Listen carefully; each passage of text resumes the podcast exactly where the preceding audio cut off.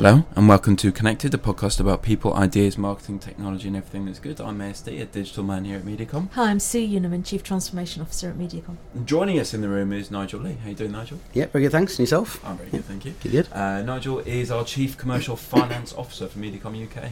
And so, Nigel, what does a CCFO, which is a great title, what do you actually do? What do you do yesterday? I think we know you were at the Natural History Museum yesterday because it was the bank holiday. Exactly, yeah. What's a typical day look like?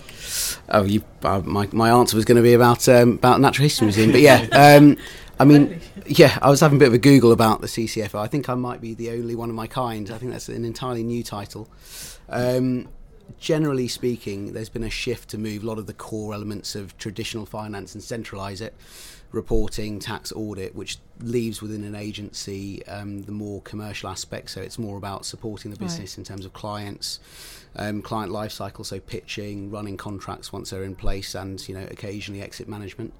As well as then supporting the management teams, business partnering in terms of running departments, profitability, reviews of any decisions that need to be taken that might have a financial impact, and then there's elements of the standards. So it's forecasting, it's revenue forecasts, looking at our profitability and targets, and ultimately how we manage the business to hit the WPP targets each year. So this is your first CCFO role.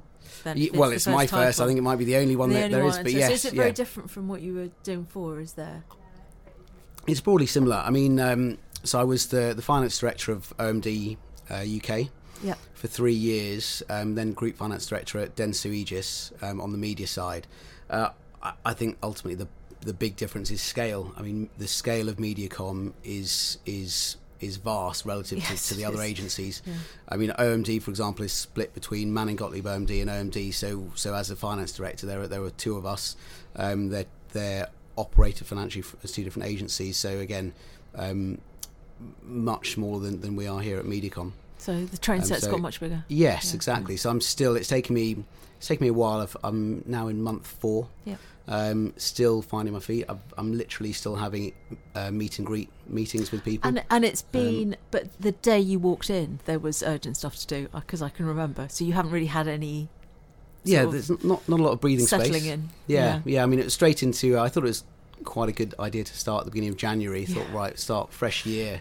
Yeah. But actually, straight into audit, straight into year end, getting those things sorted. There was a first WPP forecast at the middle or end of Jan, so straight into that.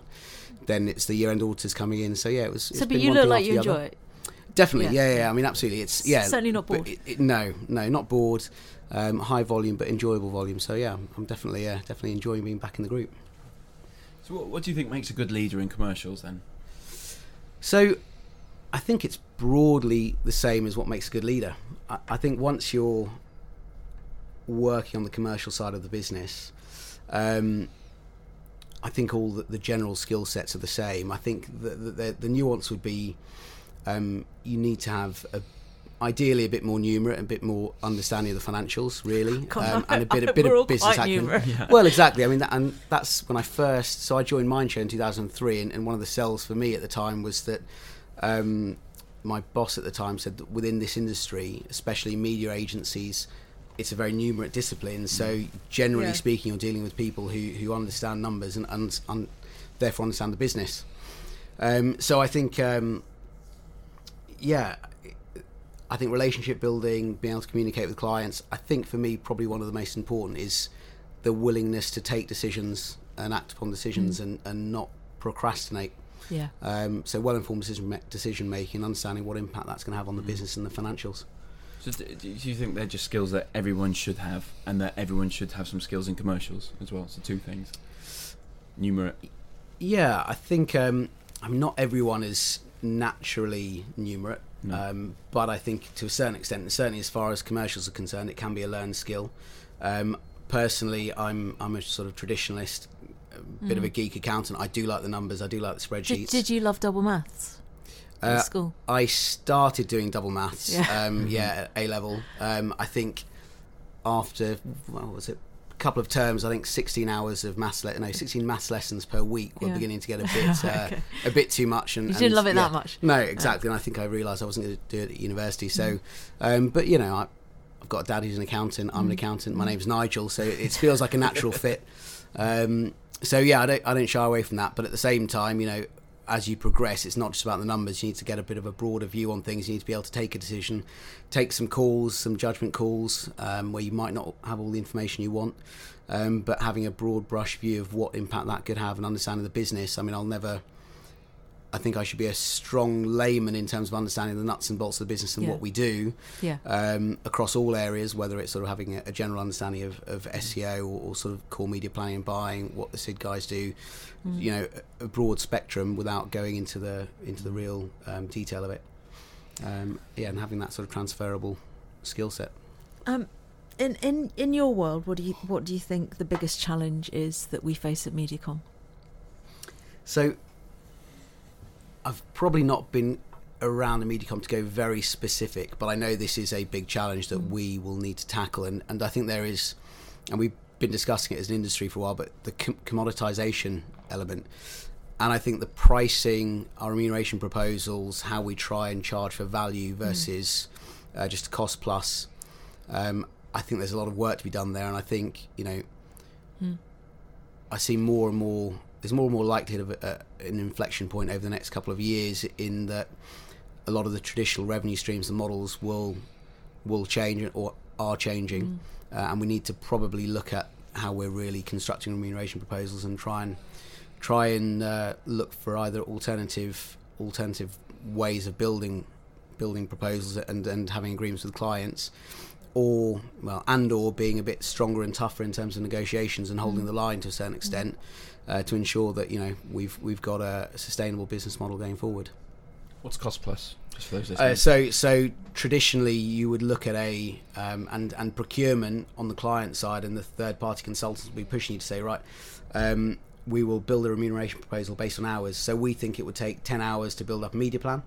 The cost of an individual is X, so it'll be staff cost plus some overhead, maybe some profit in there, and therefore your hourly rate is this.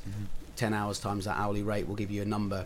Sure. Now then the issues will come in manyfold, but one will be, you know, what happens if you then spend 12 hours? Clients won't allow you to just then sort of charge them an extra 20%, so you'll end up with fixed costs. You know, what happens over the years when you have cost inflation? What about the quality of the ideas? The quality of the idea. Yeah, on the flip side, you know, what happens if you have a great idea, but it might only take an hour to produce, but actually the value to a client can be into the millions. So how do you monetize that? How do you build in remuneration proposals that can help reflect that and help pass some of that benefit onto the agency? That's really interesting. What don't people know about the commercial world? So I think probably people know more than they think. I mean, to a large extent, I think the vast majority of people in the agencies are still within that commercial world. They're still making decisions that will have ultimately a financial impact on the business. I always think of it, there are a lot of parallels you can draw just on a personal level by managing your own bank account, your own financials. You know, everyone has an income, everyone has costs going out, everyone is taking decisions about how they manage that. And I think there's a lot of parallels that you can draw in terms of the business. It's great to hear that, actually, because I think people don't often think like that, and it at its base it's as simple as that, right? Yeah. No, it is exactly like that. I mean, fundamentally, you know, we're part of WPP. WPP is simply, you know, it's a listed company. Its goal is ultimately to increase its profit year on year, and you know, the shareholders, that's what they will expect. So all decisions for us will be, how do you grow revenue and how do you keep costs in line with that revenue growth? And things boil down into there. The rest is then just largely common sense, you know, whether you're dealing with a client, whether you've got a request coming in, whether you're pitching, whether you've got a request for approval for, you know, buying a brand shiny new thing for the agency. All these decisions come down to that one fact.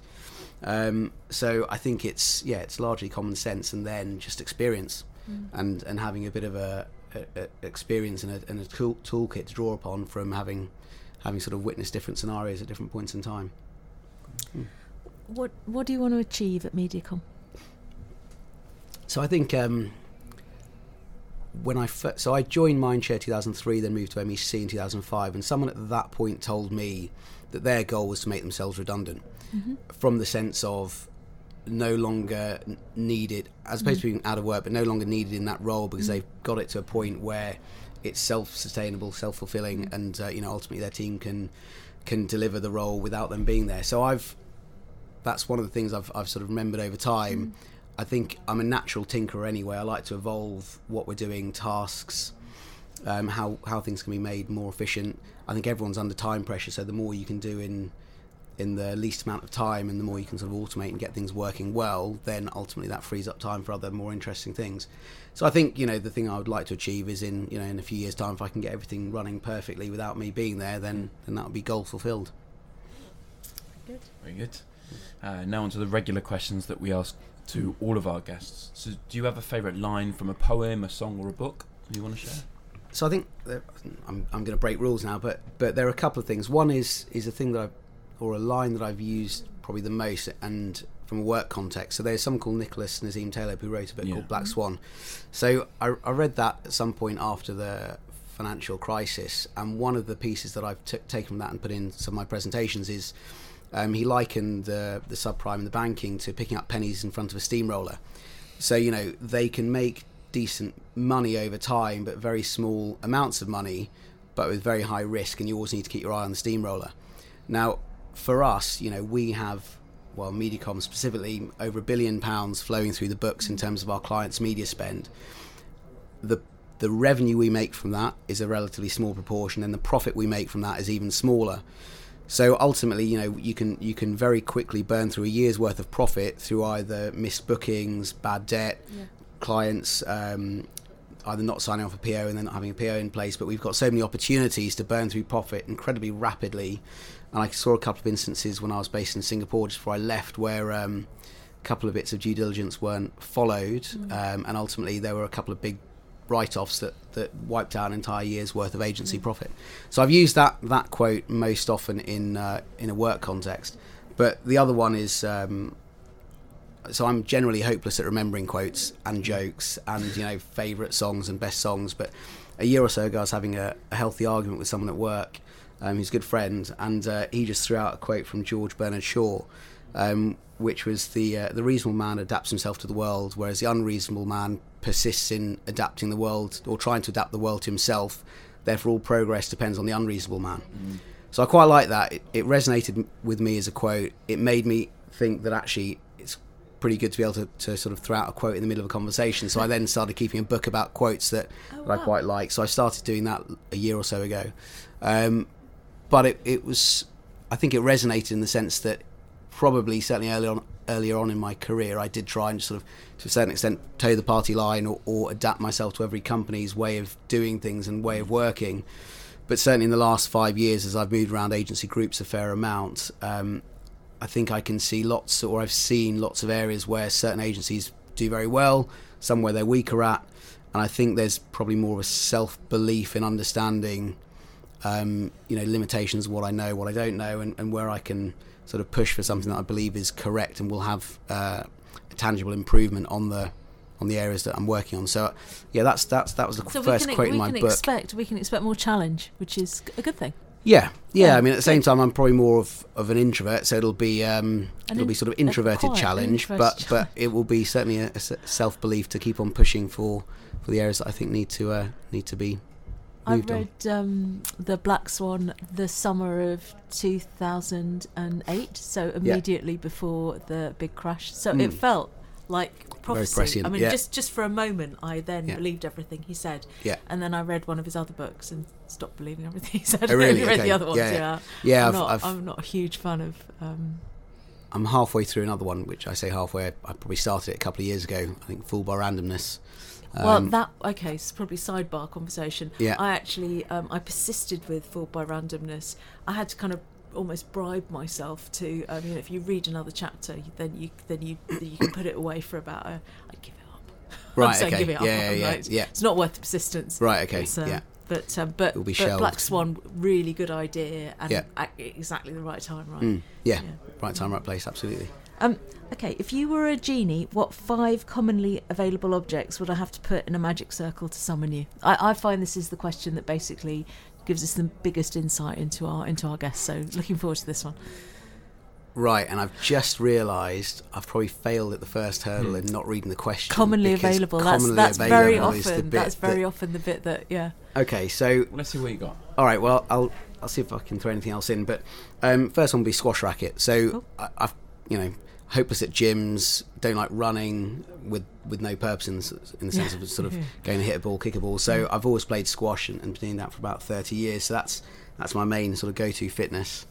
Cool, squash racket. Any particular type, or do they do the? Is that not a thing? I've got favourites. I've just moved into a Technifibre, but any type will be fine. Not fussy. So that then some sort of symbol representing the sun. Whether a toy sun or something like that. So I grew up in the Middle East. I was there till I was 13. Sort of in and out swimming pools, sea. Weather nowadays the weekend's been beautiful. So garden. I've got two boys, so constantly out there. Well, sun, rain, fresh air, winter, and exercise. Exactly. Yeah. Holidays, all that sort of stuff. For me, I'm a bit of a sun worshipper. Yeah.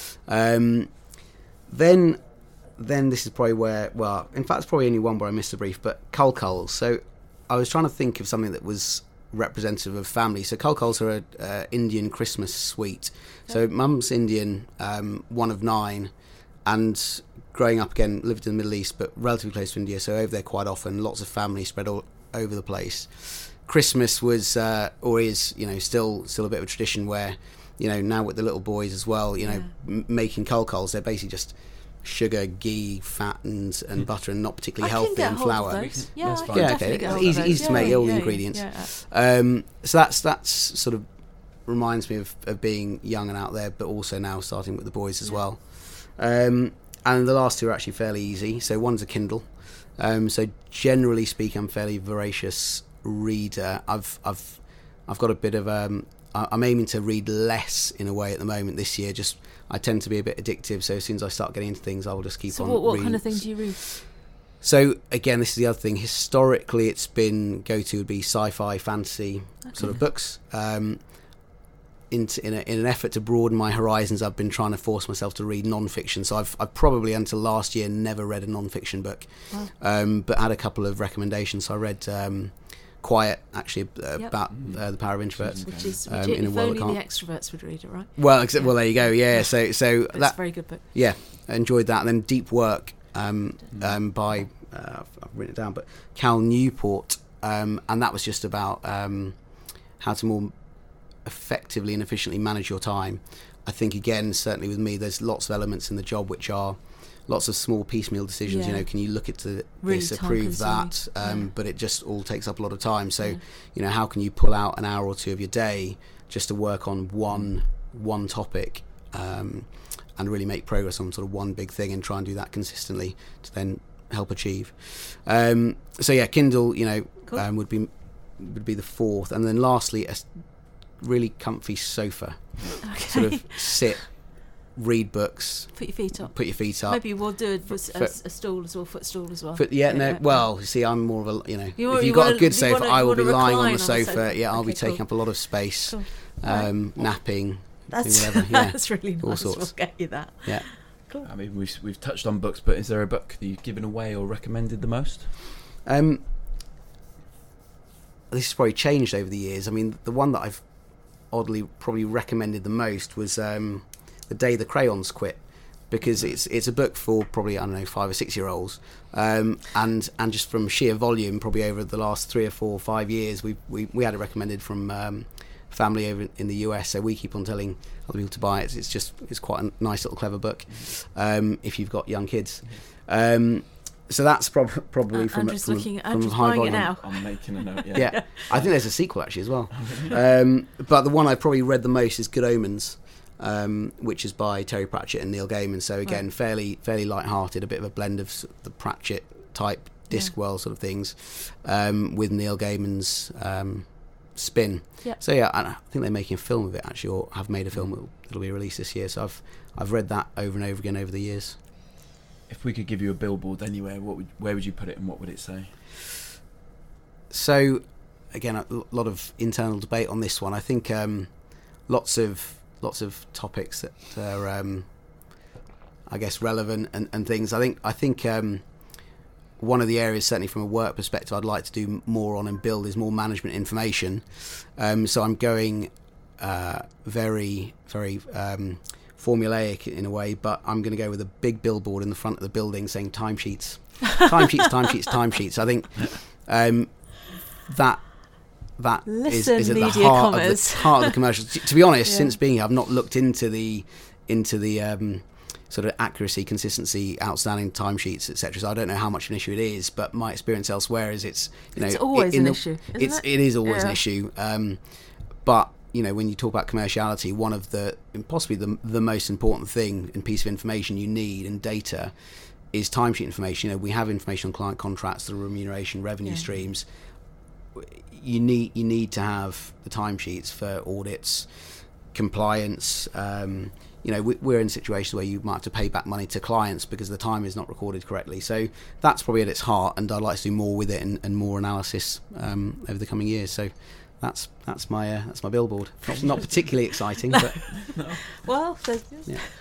The final question, which you cannot prepare for, Andrew, is from this box from the toolkit for careers from the School of Life. So if you could pick one, read it out, and then answer it, please. Okay. Thank you.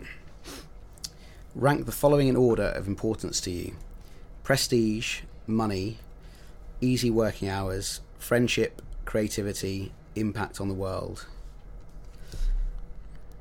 So ranking it in importance.